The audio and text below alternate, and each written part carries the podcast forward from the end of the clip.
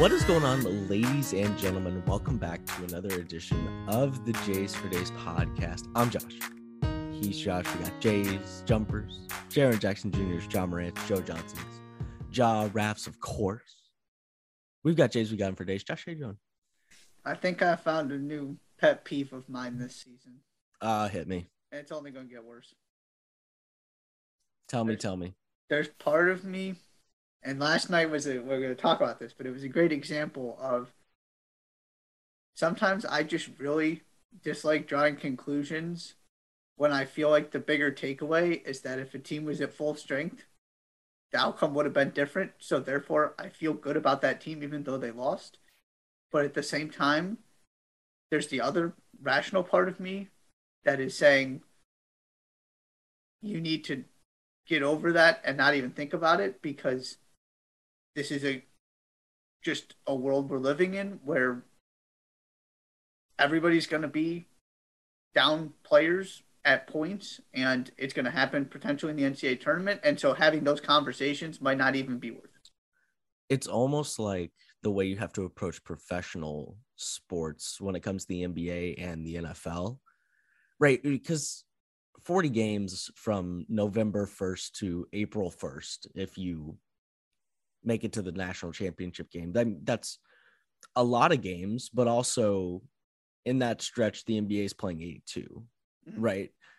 And the NFL, it's just depth is a actual part of your team, not because it's a luxury, but because guys are going to get hurt. Even in like non-pandemic years, guys are going to get hurt. It is Right. going to happen. In the NBA, guys are going to tweak ankles and be out for six games. It is going to happen just because of the wear and tear. Um, and to your point, getting, you know, ration, rationalizing a loss because we didn't have this guy, while might be true, is also just a characteristic of your team in the same way shooting a three point shooting three pointers well might be a characteristic of your team. And at the college game, like sure, it, it certainly happens, right? Whether it's Zion a few years ago or it's you know, pick your pick your poison of guys who who might have gotten hurt. But when you think about it, like that like teams who make it to the final four were pretty much healthy all year. And maybe that's not always the case with in the NBA or in in the NFL that they had guys step up rather than just being really really healthy all year. Now sometimes that happens. Like sometimes the Suns are just more healthy than everybody and they make it to the to the finals as a result. But you're, you're right. It's it's it gives you pause about almost every outcome at this. And it might just be something that we end up having to live with. because the other side of it is you right at least i like to look at these results in the context of what does this mean for their ncaa tournament hopes or ncaa tournament potential right so in theory if you're 100% healthy for the ncaa tournament i'm going to view these games differently. But unfortunately particularly this year we just can't that can't be guaranteed of course it's never a guarantee as you pointed out but usually you can be fairly confident you're going to see something close to a full strength team or or you know maybe you lose one key player and that is the difference between you making a final four or sweet 16 or something see villanova last year. But this is just it's just weird because i still want to have that thought process in case a team is fully healthy and the world looks a little bit different come march but also continuing to just say that over and over is going to get exhausting because I mean, we can mention it three times in the four games we're going to talk about today. So as a, you know, it's just going to be it might as well not even be something you mentioned, at least Right. not in any real analytical way. Um, we got some games to talk about. A good old fashioned, just let's talk about the basketball games that It happened. was a last good, night. good night of basketball. It was. It was a good. It was a good night of basketball. The SEC took center stage last night. You had two. You had a top. You had two top twenty matchups. You had number sixteen LSU at number eleven Auburn. You had number nineteen Alabama hosting number 14 Tennessee. We got some biggie stuff we want to get to, including our beloved Bulldogs. But we'll start in the SEC. And I'm I, I apologize, but in my head, there's nowhere else to start than perhaps the most ridiculous stat line of the year so far. Are you ready for this? Sure. Walker Kessler, 16 points, 10 rebounds. And apparently he got he only had nine rebounds, and then there was like an adjustment to the stat book like an hour after the game that gave him the 10th rebound. I did not know. It says, hold on. Kessler got the second triple double in Auburn's program history, but it didn't become official until well after the game ended. Auburn's official scorer changed Auburn's official scorer, by the way. Uh, naturally. Just changed the stats to credit Kessler with a rebound that had initially gone down as a team rebound with 9.55 left in the first half. So 90 minutes after the game. And then this recap forgot to edit out the like he was one rebound shy of a because I'm sure they wrote this and then they were like, wait, it got adjusted. We have to add this.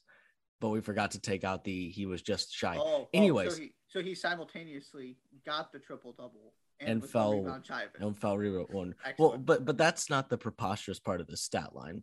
16 points, 10 rebounds. And I'm going to use this slightly more baritone voice to my advantage right here right now. 11 blocks. 11 blocks. I bet there are teams in the country that don't have 11 blocks this season.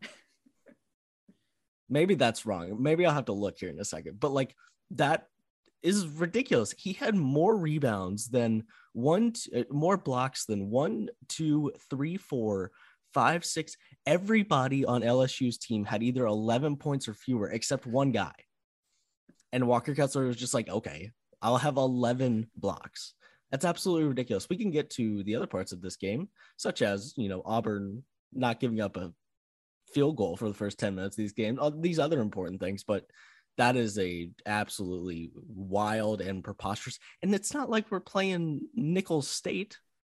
With all due respect to Nicholls State, who put up 90 on Purdue last night, Mhm. by the way. Um, you shouldn't be only beating Nicholls State by 14 when you score 104. I'm sorry. Was- first thing that came to my mind. I was even telling my coworker who's a Purdue grad. I said, Mhm.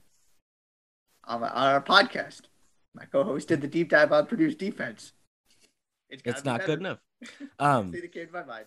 Um, but so there are plenty of things to talk about here, but Auburn 70 to 55, ultimately the winners.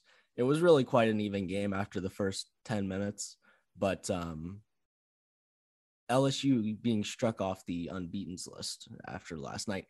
What would you like to uh, touch on, Mr. Doring? I, I had to go AWOL with Walker Kessler though, because when you have 11 blocks, I'm going to talk about it. Yeah. Maybe annoyingly. That's more or less to me what I took away from this game.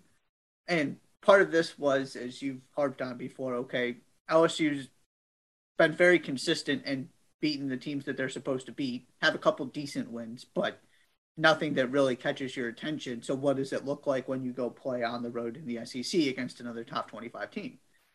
Uh, the result was shooting 28% from the field and 20% from three not great.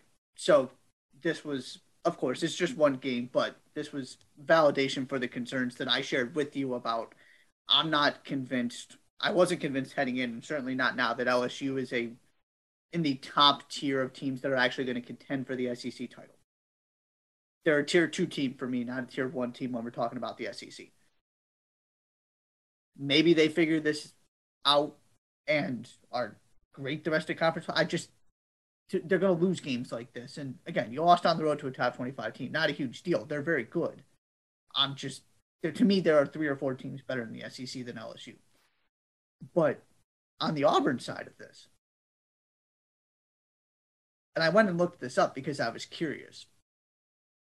Because I mentioned after Thanksgiving that the guards, and particularly the mid major transfers, to a certain extent remind me of the Final Four team in the way that they are just energizer bunny, small, explosive dudes who just shoot the ball, and sometimes they get incredibly hot, and there's nothing you can do. They're not on the same level skill wise as the guards, you know, your Jared Harpers who carried that Auburn team, but they had sort of the same feel for me.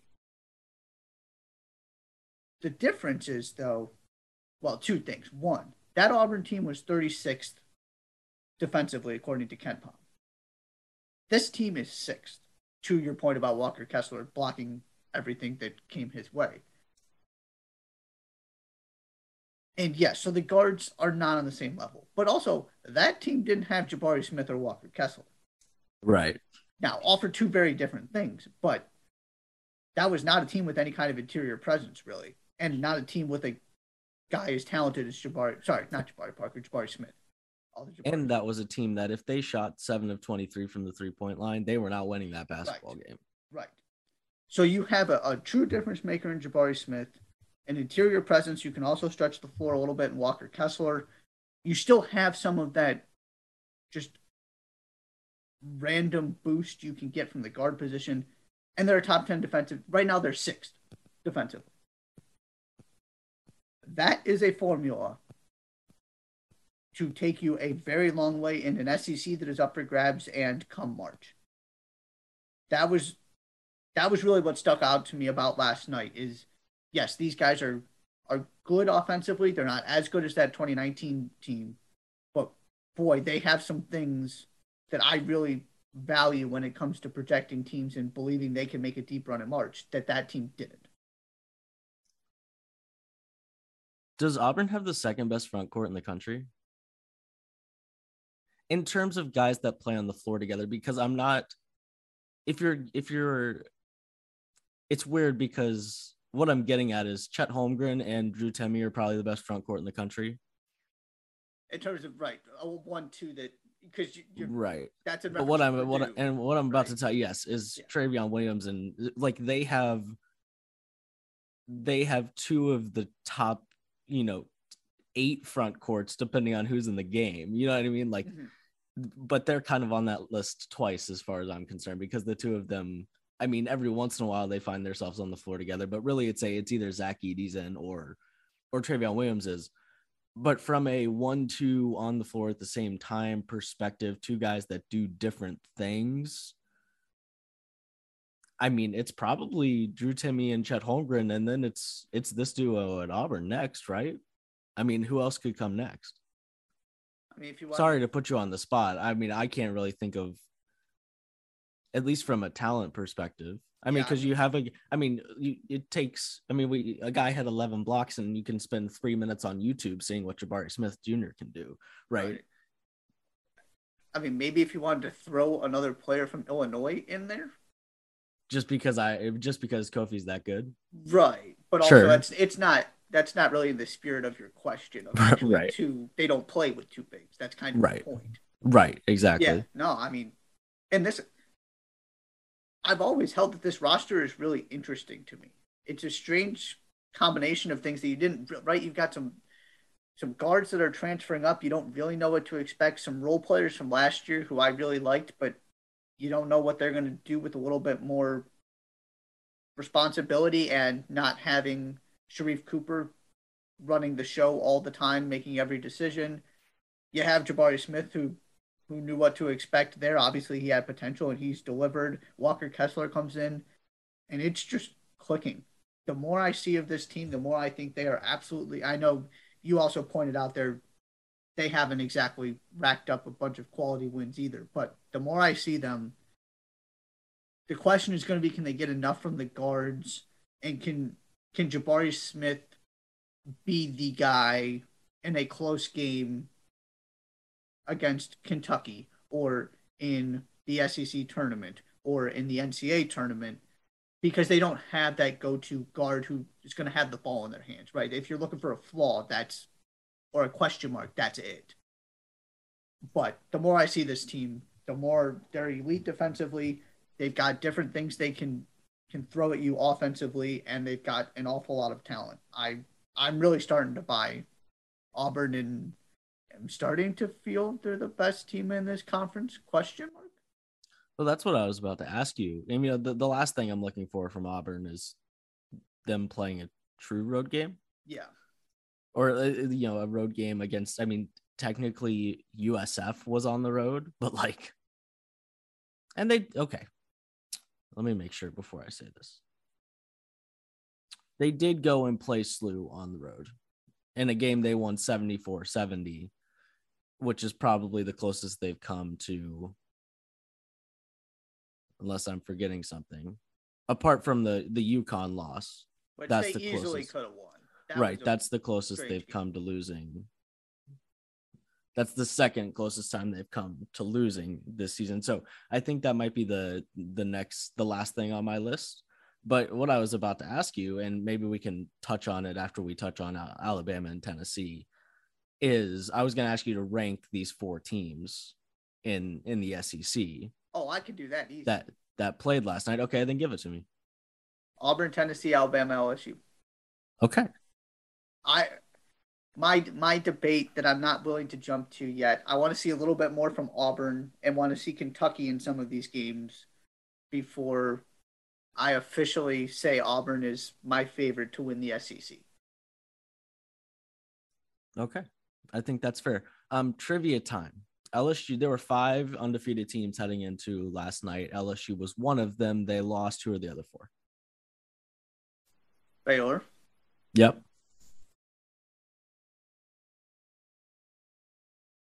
Come on, don't disrespect your team like this. oh right, Iowa State. Okay. That's two. Uh, You got a Pac 12 team and then a mid oh major. right, USC. USC. And then you've got a mid major. Perhaps the best mid major not named Gonzaga in the country. Drawing a real blank, and I'm embarrassed about it. Colorado State. I was gonna. Oh yeah, okay. Can't remember if they were. Yeah, 10 and 0 wins over Creighton, St. Mary's, and Mississippi State at this point. Just be,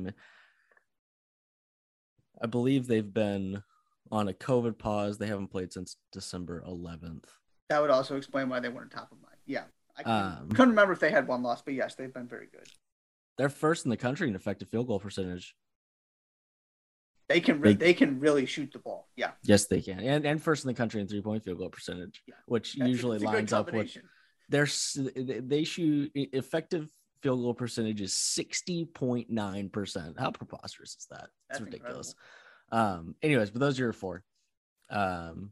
I like KenPom. You know, every time somebody loses, he tweets how many how many uh, teams are still undefeated, and then in parentheses puts sorry and whoever whichever team just lost. So last night it was remaining undefeated teams four. Sorry LSU.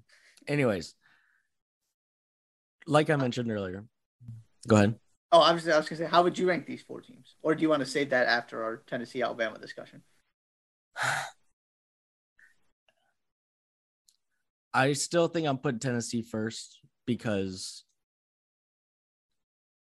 like I said, I, I mean, probably, I, th- I think Tennessee is first.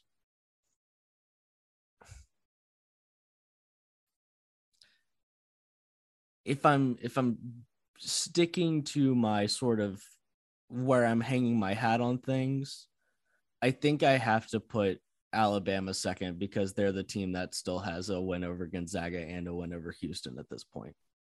Not to mention a win over Tennessee. I think that I, I think that Tennessee is the better basketball team, but if I'm gonna complain about LSU not beating anybody and Auburn's best win is that LSU team, can am I allowed to say the jury's still out or is that a is that a Yeah. cop out? No, I because from from what I've harped on the past two podcasts, I'm not sure I'm allowed to put Auburn first yet. yeah, no, and I think that's, I think that's fair, and also, I mean, But I also don't love Alabama because Alabama is very is perhaps even more bipolar this year than they were last year. yeah, and I mean, they've because at the same time they've also got losses to Iona, Memphis, and Davidson. Yeah. And in defensive LSU, I mean, they had one game where they couldn't shoot the ball against Right. on the road against a top twenty-five team. It's not like the world is falling apart. You know, I it was a confirmation of what I think you and I both believed going in is that they've done a great job being consistent. Let's see them play the elite teams in this conference, and we don't think they're going to fare so well, and that's what happened. Also, Auburn has three of the top six KenPom defenses right now. LSU and Tennessee are one and two, and Auburn is sixth. Kentucky is 20th. And then it's a drop. Then you have a bit of a drop. Anyways, double header uh, when it comes to SEC basketball last night. The other one was in Tuscaloosa. Shouts to to Alabama and Tennessee basketball for keeping this rivalry alive because it's kind of sad watching Alabama and Tennessee play football at this point. Because I mean that when was the last time that was a competitive football game? Right. Um, and it's not like that's a you know there are some rivalries that it doesn't really matter how good the other one team is or the other is that it's going to be a close game, and that's just not the case with right. this rivalry in football at this point. And also um, help they're not in the same same division. Sure. Right. So you have Auburn, Alabama is that way, no matter, and Auburn's usually good, if not great, but and you know Michigan, Ohio State, right? You get it every single year. Yeah, it, you're absolutely right. Tennessee, Alabama just doesn't have the same feel when Tennessee is a below average SEC team. And last night we got a very, we got a good close basketball game between these two teams in Tuscaloosa. Alabama 73, Tennessee 68. Um, I guess I'll start simply with Alabama gets this win, but you just ranked your teams and I just ranked these teams, and we both had Tennessee ahead of Alabama on that list. Um, why for you?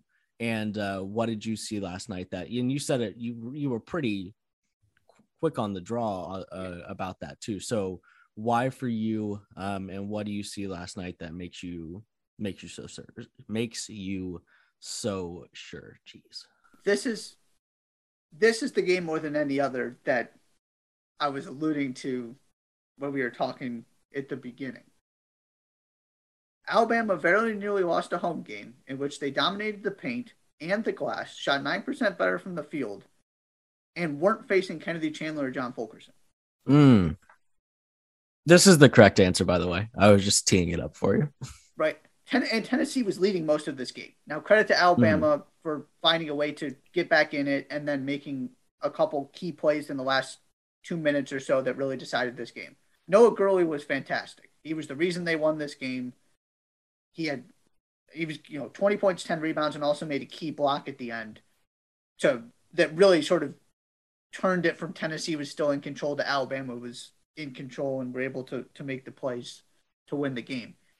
And it was a good defensive performance by an Alabama team that has not been great on that end of the floor, which is another positive if you're Nate Oats. But there's still this combination of bad turnovers. What happens when you don't shoot the ball well? Now, to their credit, they found a way to beat a still good Tennessee team without shooting the ball well. But if Kennedy Chandler and John Fulkerson are there, they're not winning this game. To me, it's that simple. But also, they weren't there. I you can still make the argument that Tennessee does sort of deserved to win this game and were the better team for 38 minutes, but they didn't finish down the stretch. And Alabama did. So they deserve credit for that. But yeah. And they didn't finish down the stretch largely in part because the guys that would have had the ball in their hands to help finish down the stretch weren't in the game. Right. You were you had guys in positions that they weren't necessarily. Now, I mean, Santiago Vescovi has handled the ball plenty in his Tennessee right. Point, right. But right, it is built around Kennedy Chandler and Kennedy Chandler having the ball, and he wasn't right. there. Right. And you know, Tennessee still played well. I, I'm a huge fan of this Tennessee team, but it's again that question of okay, so what does that mean? at full strength, I firmly believe they're a better team than Alabama. Alabama's had some really good games, but to me, this was another disappointing performance that sometimes I get frustrated when people simply look at who ended up with the win because to mm-hmm. me, there's a bigger story here. Jimmy Dykes was, you know, towards the end, and Alabama played better defense than they had. Yes. For most of, if not all of the season but Jimmy Dykes was uh, like, if you like, there was never a mention of Kennedy Chandler not being there. There was never a mention of John Fulkerson not being there in the context of, you know, this this Alabama defense has been locked down. And I was like, yeah, I mean, like they're playing an offense that has not that doesn't have two of their most important pieces, it's not nearly as difficult to play good defense. With that being said, that this was kind of the issue with Tennessee last year, and if Tennessee runs into a a loss earlier in the tournament than you might expect them to, this is still a team that's only just inside the top 50 when it comes to offensive efficiency. Now, I'm not going to use a December 29th game on the road when they were shorthanded against Alabama to make that point, but it's as we talked about at the top of the pod, you almost have to look at teams and have in this, you know, in the corner pocket, what do they look like if they're, you know, third best player isn't there? What do they look like if their second best player isn't there? And Tennessee is a team that already doesn't have a ton of margin of error against good teams when it comes to offense. And that that would be the quote unquote Achilles heel of Tennessee not being because they can play good defense, right? I mean, they that's that's not an issue, but yeah, they're yeah they're a great defensive team, and that, and that to me is why I went with Auburn over them. Not only do you have Jabari sure. Smith, but you also have your Allen Flanigan's, your Wendell Greens, just guys who can go give you 15 points sure. kind of out of nowhere. And Tennessee sure. doesn't really have that now. Sure. Auburn is also heavily reliant on the three and away. Tennessee isn't. But yeah, can, can you get to a point where John Fulkerson and Kennedy Chandler are consistently delivering 30 plus points between them? Because sure. that's for Tennessee to win the SEC and to end up as a top two, maybe even top three seed, that's what's going to have to happen. Because you're mm-hmm. right. That looking in terms of how far can they go, they are going to be hampered by their inability to score because when you run into another good defense or a team that even plays good defense on a particular night, like Alabama did, these are the kind of things that can happen. Right. I mean, even with Chandler and Fulkerson, they still have two losses in which they failed to score 54 points. Right. It's not. It's not like they're. It's right. not like they're a uh, offensive juggernaut with those two guys. Yeah. Yeah. Agreed. Anything else on this game or the SEC in general? It kind of makes me more and you know what Kentucky did last night. It kind of makes me more confident that Kentucky might end up still winning this conference. I mean, Missouri's bad. Yeah, it's not like they got a, a real high quality win there. But just seeing, I mean, Oscar Tshiebwe is just a monster. He's like second on the KenPom player of the year rankings right now. Has, I, think. I think it's 44 rebounds in his last two games. he is second behind okay. EJ Liddell. But then, that but then, like Keegan right. Murray is third, and Trevion okay. and Zach Edey are fourth and fifth. And see that you can't. That's yeah, you can't have you can't have two guys from the same team. That seems yeah. Okay, we'll take that with a grain of salt. I will but, say though, one, two, three, four, five of the top 10 are Big Ten bigs. So that checks out. Yeah, sounds about right. That sounds about right. Yeah. So ultimately, to me, this is still a wait and see. 13 and 20. That's ridiculous. this is this is very much a wait and see. How does Kentucky factor into this equation? Can Auburn keep it up? Mm-hmm. I to me, this is a race between Tennessee, Kentucky, and Auburn. And Alabama's going to have a couple nights where they look great, and they're going to have a couple disappointing losses. I think some one of those three teams is going to be consistent enough that Alabama's not going to. There'll be a game or two back, hanging mm-hmm. around, but not at the top of the the standings all season. I just mm-hmm. have no clue which of those three teams is ultimately going to sort of solidifies. And maybe it ends up being that this is shared between some teams. Right. I was going to say maybe we get to a point where we look up on February 20. I was going to say 29th, not the 29th. Sorry. February, you know, 22nd, and all three teams are, you know, 13 and five in conference or right. whatever. I think, I do think it's going to be hard to determine it's going to end at the same point we are now, where it's hard to determine who the best team is, and there's not a clear cut number one, even if a Mhm. team wins the conference outright. Mm-hmm. Right? If Tennessee is a game back, it's very easy to look at this this game and say, well, if they're healthy, they win that one. You know, it's going to be that kind of thing where you can sort of make the uh, you know formulate things however you want in terms of what team you think is the best, even if there is an outright winner. Trivia time. Is Oscar Tshiebwe averaging more points or rebounds per game? Oh, it's got to be rebounds. It's actually the answer is actually neither. He is averaging 15.8 points and 15.8 rebounds, Really? at least according to our beloved ESPN.com. That's a lot of rebounds. I was pretty confident. I mean, Oh, oh, oh, and I have an update. I have an update. Um, Okay. Auburn, shockingly, is first in the country in blocks per game. ah, This, as of, yep, so it was updated as of games through last night. They have 104 blocks already.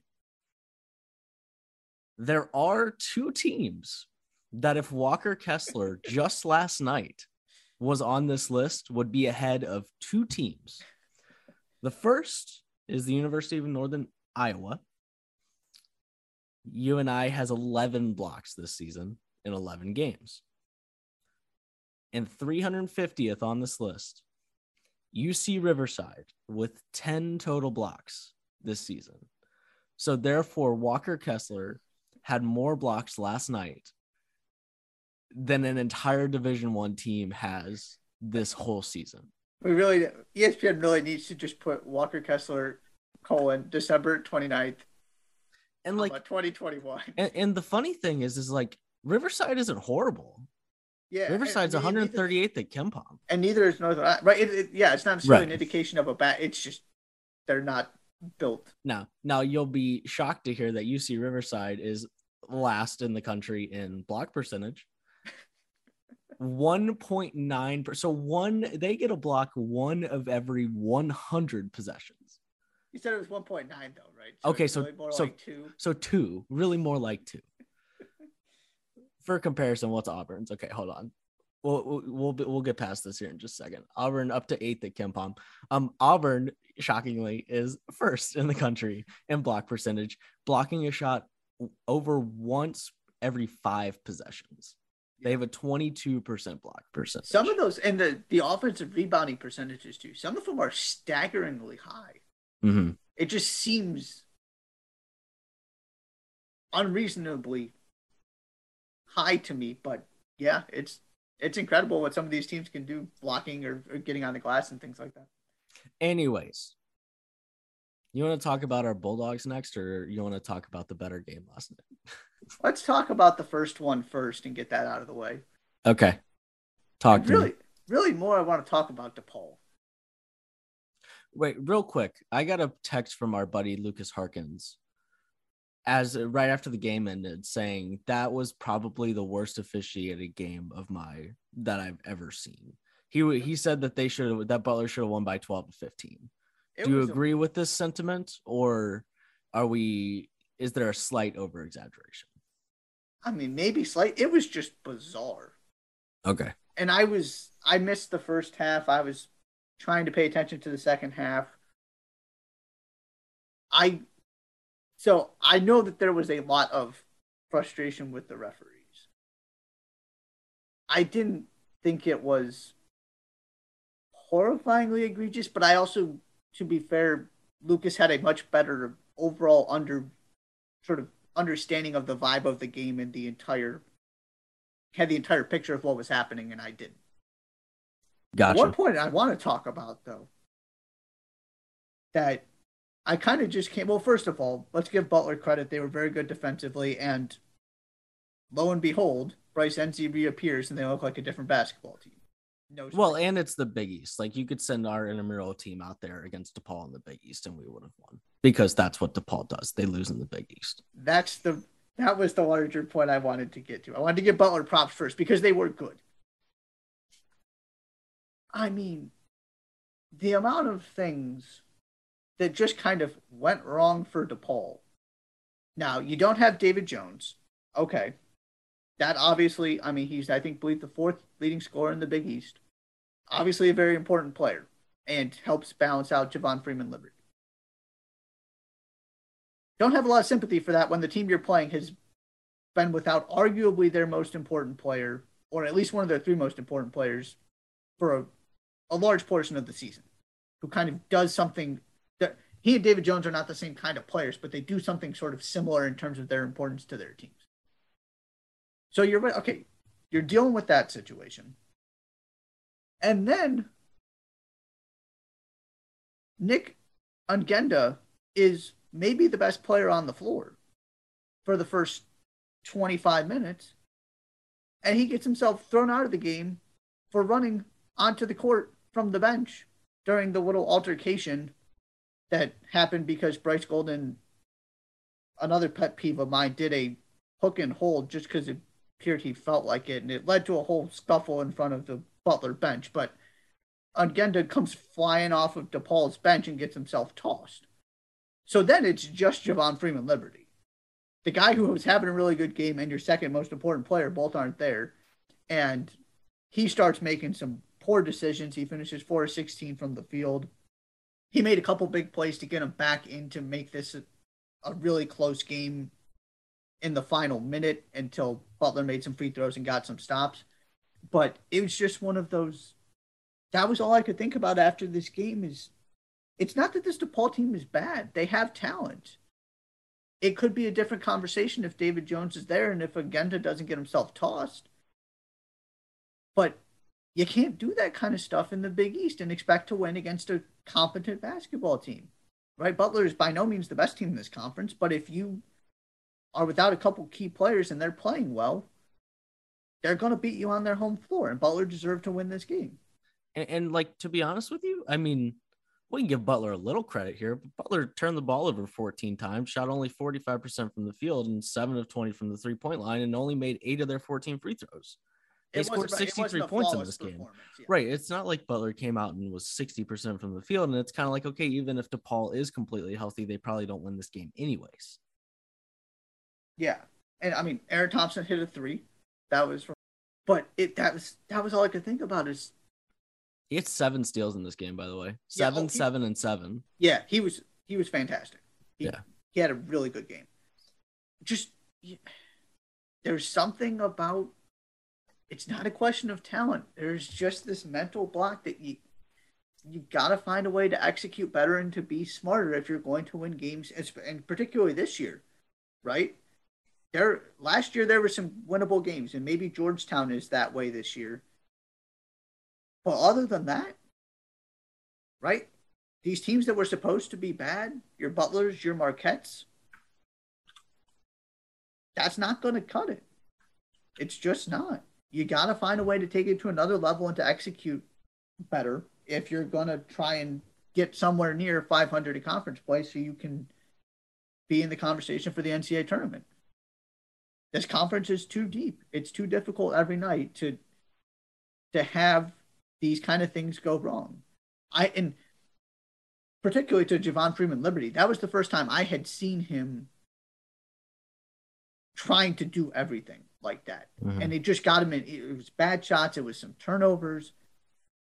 Cause that was something I was really impressed with earlier this season was and I think we even mentioned it, right? His field goal percentage and he was taking good shots. There was nothing forced about what he was doing. It was coming naturally he was making good decisions. And the minute it started kind of started to go bad and he didn't have the help that he, to be fair, needed, he shoots 25% from the floor and they can't really do, you know, they really struggled to guard in the first half and they just never really got it going offensively. It's really easy to play under control and make good decisions when you're playing at home against Coppin State, Central Michigan, Western Illinois, right. Northern Kentucky, and Eastern Michigan. Yep. It's really, really easy. Yep. I can make good decisions against those teams. And I am a heat check, four feet behind the three point line, passes that are only half thought through kind of pickup basketball player. And I can, and even I can, I can make that happen. It's one of the points, right? I when you're inside Hinkle field house or yep. inside the pavilion or inside Fiserv Forum or inside um Carnesecca or inside anywhere. It, it doesn't matter where. Butler's not good. Butler's borderline bad. But when you're in on the road in the Big East against a high major basketball team, it's a lot it's a lot harder to make to make those decisions. Even if it's a basketball team that is quite frankly not all that good. Sub 100 KenPom team. That's what Butler is this year. Even if they showed up last night, um, if you fancy, you got to find a way to win. Like you can't only give up 63 points and lose if you really want to go 500 Big Ten and Big East play. Yeah. And, and to be fair to Butler, this might let's see what happens moving forward with Bryce Nze back in the lineup as he continues to get into game shape and get healthy and stuff. But that was that was really all I wanted to talk about in this game. Is just that's all I that's all I could think about was just this is DePaul doing DePaul things. Mm-hmm. That was that was the only that's all that's all that was coming to my mind as I was watching this. Shall we go to the top 20 matchup? Yes, please. In this conference last night, Providence Shouts to Providence, man. 70 65 winners over Seton Hall. The Friars are 12 and 1. They're 2 and 0 in the conference. Um they've got that win and a win over UConn. So they've got two top AP top 20 wins to start their season, uh, to start their conference play. Their lone losses to Virginia. They have a win at Wisconsin. The Friars might be for real. They get another good win last night at home. They had five guys in double figures and were able to escape with with a win against a good Seton Hall team that has beaten some good teams this year. Um, what say you about this 70 to 65 win. Yeah. Now, caveat: no Ike Obiagu, no Tyrese Samuel for Seton Hall. Sure. Again, right there, you can you can go just say, hey, they hung around on the road against a good team without two key players, so I'm not worried about Seton Hall, assuming they can stay healthy and get these guys back.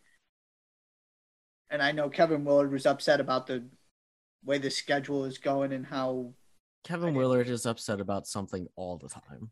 That was also part of my thought process when I saw he was saying things after the game. I didn't pay too much attention to it, but they're they're in a tough spot. They're shorthanded. They put in a good performance. Mm-hmm. In a game, right? To me, this is just this is a game. Regardless of how you feel about Seton Hall, it, absolutely they might be a top 15 team. They're still supposed to lose this game. Providence is just that good. Mm-hmm. And you mentioned the, the other key part of this for me, which is, yeah, you know, Noah Horchler has a great game. You've got all of these guys who are contributing in bits and pieces in addition to Nate Watson.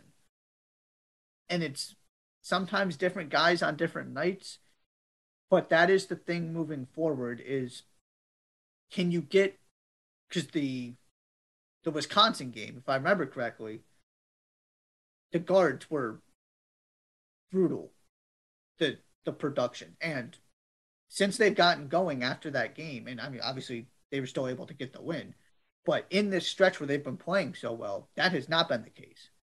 Whether it's jared bynum or whoever they are getting enough guys pouring in 8 9 10 11 12 points that you're balancing that with their defense with nate watson and it is more than enough to get the job done and they just show up every single night, which is difficult to do, particularly this season. And there have not been many more consistent teams in the country than Providence so far. And that's a testament to Ed Cooley. And I'm I'm all in on this team. I'm not sold on their ceiling as a top 10, top 15 team in the country, but they're absolutely top 25, top 20, and are just going to be difficult to play and are going to win an awful lot of Big East games. And they're old. Yes. They're really old. And I mean, Seton Hall is playing old too. But I mean, they have one true rotation player that's not a senior, them being the Friars. Yes. One. And from a from a like this is all about this is all about next man up, step up, you know, come to play every night because you just don't know who's going to be there to play every night. I'll like having the team that's got like seven seniors that are respectable, if not really good college basketball players, then I mean, I'll take that from a winning, from a winning plenty of conference games perspective to showing up every night to taking it. I mean, take advantage of getting to play Seton Hall without their without a couple of their guys and win that basketball game. Like at some point, there's there's some of that as well. And you know, of course, Ed Cooley is just cool as a cucumber. See what I did there? That was nice. Um, but when you combine that with a lot of guys that have just been doing this for a long time at the college level, like Nate Watson wasn't great last night. Nate Watson should never shoot 33% from the field. And it was like 37%. He was 5 of 14. But he was 5 of 14 with seven rebounds. I mean, like that's I mean, he still ended up with 14 and 7, a productive night, but like it should never take Nate Watson 14 shots to get 14 points. And last night it did, and they still found a way to win the game. And I'm not sure, I'm not sure that is something I would have predicted coming into the season for Providence is that when Nate Watson isn't, you know, eight of 11 from the field, that they're able to beat good teams, even if it is at home and even if it is a not all the way available Seton Hall team. And the other thing about the way the roster is constructed is depth is going to win out this year. And yes, okay, if you lose Nate Watson, that's a little bit of a different conversation. But, right, they're not relying on one or two guys, two or three guys, even. So, in the almost eventuality, you're going to lose some guys to health and safety protocols at some point. They're not in a terrible position compared to some of these other teams where, and just look at, you know, for example, one of the teams they played in Wisconsin, if Johnny Davis or Kofi Cockburn or Collin Gillespie going to, to Providence's conference, some of these guys, uh, Javon Freeman Liberty, where's DePaul without him, right? Jared Rhoden may be right now the front runner for Big East Player of the Year. If Seton Hall would have lost him, you know, he he was there, which helped them stay in this game. But there isn't that one guy on Providence really, and they're able. You know, they showed like you just said they can get away with a bad night from Nate Watson and still beat a very good team. That also bodes well to being able to win a lot of games during the regular season. What that means for the NCAA tournament, I'm not sure it bodes all that well in terms of being able to go from you know round of 32 sweet 16 team to elite 8 team but they are they're in a very good position to be able to weather this season and just be consistent the way that they have been agreed anything else in this game